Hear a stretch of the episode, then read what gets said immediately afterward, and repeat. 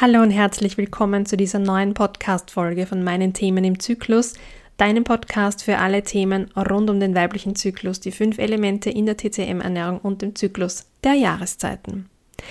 Wie in der letzten Podcast-Folge schon geteasert, soll es heute um das Thema unerfüllter Kinderwunsch gehen, nämlich aus meiner TCM-Brille.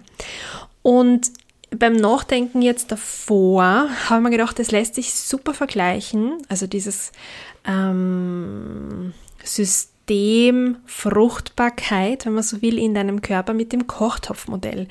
Vielleicht kennst du das Kochtopfmodell, weil du es bei mir im Podcast schon mal gehört hast. Das ist ein Modell, das in der TCM-Ernährung die Verdauung erklärt. Also da gibt es eine Herdplatte, die heiß genug sein muss, dann den Kochtopf oben drauf, wo ausreichend Suppe drinnen sein muss, die köchelt und dann den Deckel drauf, damit der Dampf auch wieder abgefangen werden kann und zurückfließen kann, damit halt der Topf nicht ausdruckert, aus triggert, also austrocknet. Und ich finde auch zum Thema Fruchtbarkeit haben wir ein kleines Modell, das du dir dazu vorstellen kannst, weil Ziel ist es ja, dass sich diese Eizelle, die fruchtbar ist und dann hoffentlich am Weg befruchtet wird, also am Weg von Eistock zum, zur Gebärmutter, sich dann einnistet in deiner Gebärmutter. Dazu braucht es aber ein schön eingerichtetes, kuscheliges, warmes Wohnzimmer.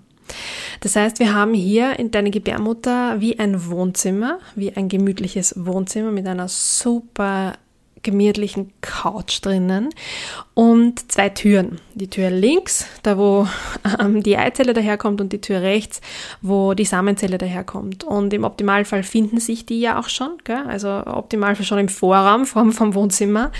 Und sie machen sich dann gemeinsam gemütlich auf der Couch. Nur gibt's halt da ein paar Sollbruchstellen, wenn sie in einem, also in, in einem, also Sollbruchstellen hört jetzt komisch an, aber im unerfüllten Kinderwunsch. Mm, ich versuchte das ganz plakativ und ohne große TCM-Begriffe zu erklären, damit du dir vorstellen kannst, ähm, woran es vielleicht liegt. Ja? Einer der häufigsten Gründe, für einen unerfüllten Kinderwunsch ist ein kaltes Nestal, sagen wir in der TCM dazu. Das heißt, ein kalter Unterleib, ein kalter Uterus, ähm, eine, einfach ein kaltes Wohnzimmer. Das heißt, du hast ein Wohnzimmer mitten im Winter, es gibt keine Heizung, es gibt keinen Kachelofen, es gibt gerade einmal eine Decke auf der Couch. Und da muss man auch dazu sagen, dass deine Eizelle eine relativ sensible Persönlichkeit ist, ja, die sehr sensibel auf Temperaturen auch reagiert und die wird einen Teufel tun, sich in diesem kalten Wohnzimmer unter die Decke auf die Couch zu schmeißen, weil das ist einfach viel zu unbequem, viel zu kalt, viel zu, boah, mag ich nicht bleiben. Das ist diese Kälte im Körper. Wie erkennst du die? Die erkennst du durch eine sehr träge Verdauung, durch einen kalten Unterleib, wenn du auf den Bauch greifst, dauerkalte Füße, generell Thema Frostbeule. Also wenn dir ständig kalt ist, wenn du auch ähm, zu Erkältungen ohne Fieber neigst, ähm, weißlicher Ausfluss, all diese Dinge sind Themen, wo man Kälte erkennt äh, im Körper. Das heißt, da ging es darum, das, den Unterleib zu wärmen, ja, Wärme reinzubringen, damit sich die Eizelle wohlfühlt. Es gibt natürlich auch die umgekehrte Variante, die ist eher selten, aber gibt es auch ein zu heißes Nestal. Das heißt, in diesem Wohnzimmer ist es so, als wäre es ein Wintergarten, wo draußen 40 Grad in Sonnenschein mitten im Sommer herrscht und du deine Eizelle einlotst, dich auf der Couch jetzt gemütlich niederzulassen und zu entspannen tust du nicht. Also tu ich nicht, tust du wahrscheinlich auch im echten Leben nicht bei 40 Grad im Sonnenschein in einem Wintergarten auf die Couch. Puh. Also muss man schon hart gesotten sein, um das durchzuhalten. Das heißt, hier ging es dann darum, Sonnenblenden aufzustellen ähm, und den Wintergarten runterzukühlen, damit die Eizelle sich denkt, okay, da kann ich mich entspannen im Sommer. Heißt, dieses heiße Nestal ähm, erkennst du oft an allem, was übel riecht. Ja, also man sagt, Hitze überhört man nicht, übersieht man nicht und überriecht man nicht.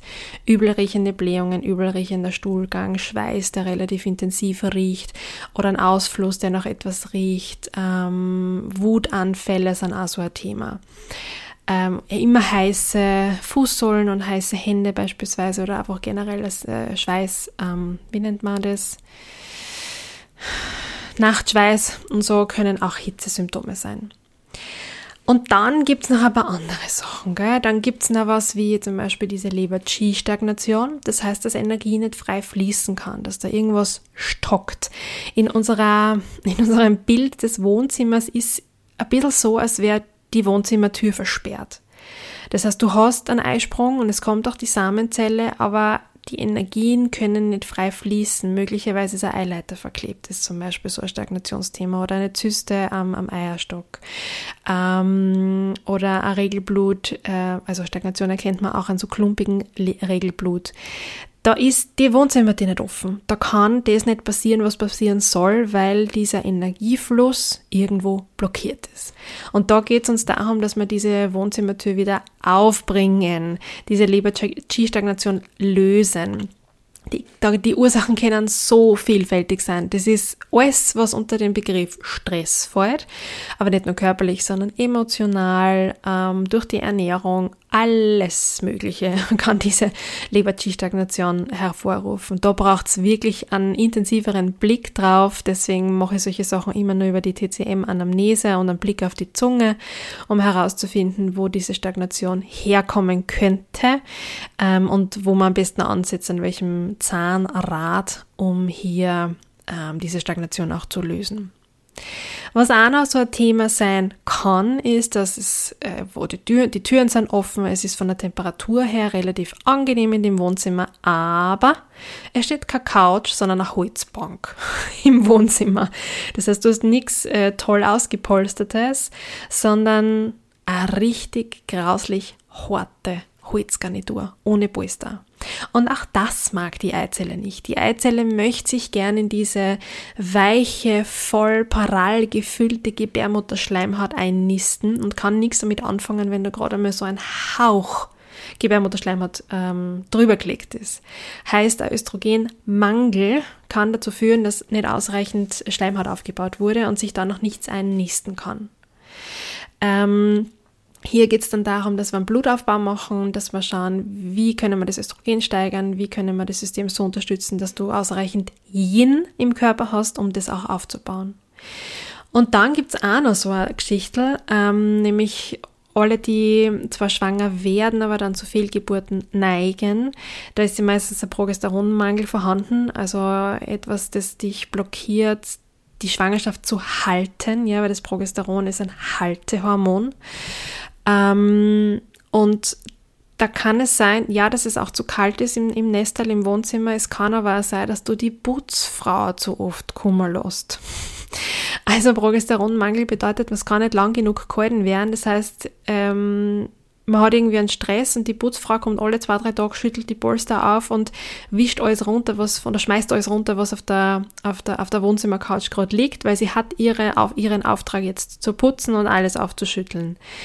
Ähm, das heißt, hier müssen wir einfach schauen, dass wir das Progesteron stärken, indem wir dem Körper auch die Möglichkeit geben und auch den Emotions Emotionshaushalt zu sagen, wir sind geduldig und halten das, was gerade da ist und lassen noch nicht los und räumen noch nicht auf. Es gibt dann aber Feinheiten drunter und natürlich gibt es sämtliche Kombinationen, ähm, weil wir alles ja also einzigartig und komplex sind. Ist natürlich alles möglich, aber das sind so die Grundstrukturen, ähm, die jetzt sehr bildlich erklärt, wirklich, wirklich bildlich erklärt für dich, ähm, hinter einem unerfüllten Kinderwunsch stecken können. Und wenn ich von einem unerfüllten Kinderwunsch spreche, dann halte ich mir da schon auch ein bisschen an die Angaben der modernen Medizin. Das heißt, wenn du Ende 20, Anfang 30 bist und so innerhalb von einem halben Jahr, ja, keine Schwangerschaft eintritt, obwohl du es sehr gut getimt hast, ja, in die fruchtbare Zeit. Das ist halt die Voraussetzung, dass du zum richtigen Zeitpunkt versuchst, schwanger zu werden. Ähm, wenn da keine Schwangerschaft eintritt, dann kann man einfach mal hinschauen, ja, woran es liegen könnte. Wenn du Mitte 30 bist, dann verkürzt sich diese Zeit, wobei ich da ja etwas das, da beißt sich die Katze ein bisschen in den Schwanz, das möchte ich dir nur mitgeben, gell? weil wir wissen, ah, nämlich aus der vorherigen Podcast-Folge zum Thema Eisprung, dass wir weniger Eisprünge produzieren, je älter wir werden. Das heißt, dass die Wahrscheinlichkeit, in kurzer Zeit schwanger zu werden, abnimmt, je älter wir werden. Und wenn dir dann eine Kinderwunschklinik sagt, ja, wenn es im halben Jahr mit 37 nicht klappt, dann kommen Sie bitte her, dann muss man mal hinterfragen, ob das eine Geschäftmacherei ist. Natürlich, ja, du hast dann keine Zeit und Anführungszeichen mehr zu verlieren, aber es ist halt einfach auch nicht so wahrscheinlich innerhalb von einem halben Jahr schwanger zu werden wie jetzt mit 24. Das bitte im Hinterkopf behalten. Und eine zweite Sache im Kinderwunsch, es braucht zwei Personen. Es braucht die Eizelle und die Samenzelle. Ein unerfüllter Kinderwunsch, und das belegen einige Studien, sind nimmer mehr in der Mehrheit als Ursache bei Frauen zu suchen ganz hohe Prozentsätze, ich habe sie nicht im Kopf, aber sehr hohe Prozentsätze, zeigen, dass die Samenzellenqualität nicht stimmt. Das heißt, hier gemeinsam etwas zu tun, ist extrem wichtig und sich anzuschauen, wie geht es eigentlich der Samenqualität meines Partners. Ganz wichtig. Und auch hier kann man mit Ernährung, Nahrungsergänzungsmittel und natürlich auch emotionaler Arbeit einiges tun, um die Qualität zu verbessern. Und ein letzter Satz zum Thema Kinderwunsch, ähm, oder eigentlich zwei. Im asiatischen Raum und auch in der Vergangenheit, vor, als die TCM entstanden ist, hat sich ein Paar ungefähr zwei Jahre darauf vorbereitet, Kinder zu bekommen. Da wird einiges umgestellt im Lebensstil und einfach Yin aufgebaut, geschaut, dass die Leber-G-Stagnationen draußen sind, damit einfach alles rund laufen kann in der Schwangerschaft. Das heißt, wenn du jetzt auch Dinge umstellst, ja, weil du merkst, hm, die Eizellqualität ist nicht super oder boah, ich habe keine Eisprünge oder hm, ich glaube, es ist zu kalt in meinem Nestall, dann musst du dir Zeit geben, dass sich etwas verändert. Ich weiß, gerade im Kinderwunsch ist der Faktor Zeit etwas, das am unfassbar stressen kann. Aber Zeit auf Zeit zu gehen und mit und dem ganzen Zeit zu geben, ist ein Erfolgsfaktor. Es braucht eine gewisse Zeit, bis die Veränderungen, die du vornimmst, auch in deinen Zellen ankommen. Ja, auch eine Hautzelle, ich glaube, das ist die Zelle, die sich am schnellsten regeneriert, braucht einige Tage oder Wochen, weiß jetzt nicht auswendig, bis quasi die alten Zellen absterben und die neuen kommen. Und erst die neuen haben diese neuen Qualitäten, bringen diese neuen Qualitäten mit, weil du etwas verändert hast. Und bei den Eizellen ist noch einmal verschärfend, dass die alle ja schon angelegt sind. Ja, ah, du hast schon zu deiner Geburt alle Eizellen, die dir zur Verfügung stehen, die werden nicht nachproduziert. Das Einzige, was sich daran verändern kann, ist, dass die, die später reif werden, dann in einer besseren Qualität reif werden. Heißt, wenn du was umstellst, dann muss der Körper zuerst jetzt mal die loswerden in den nächsten zwei, drei, vier Zyklen, die schon herangereift waren und erst diese Neuerungen, die du umgesetzt hast, können ein paar Zyklen später in der Qualität deines Zyklus, deiner Eizellen greifen. Ebenso beim Mann, ja, das braucht auch ein bisschen Zeit, bis so diese neuen Samenzellen nachkommen, wo die Ernährung dann äh, greift, die neue und so weiter und so fort.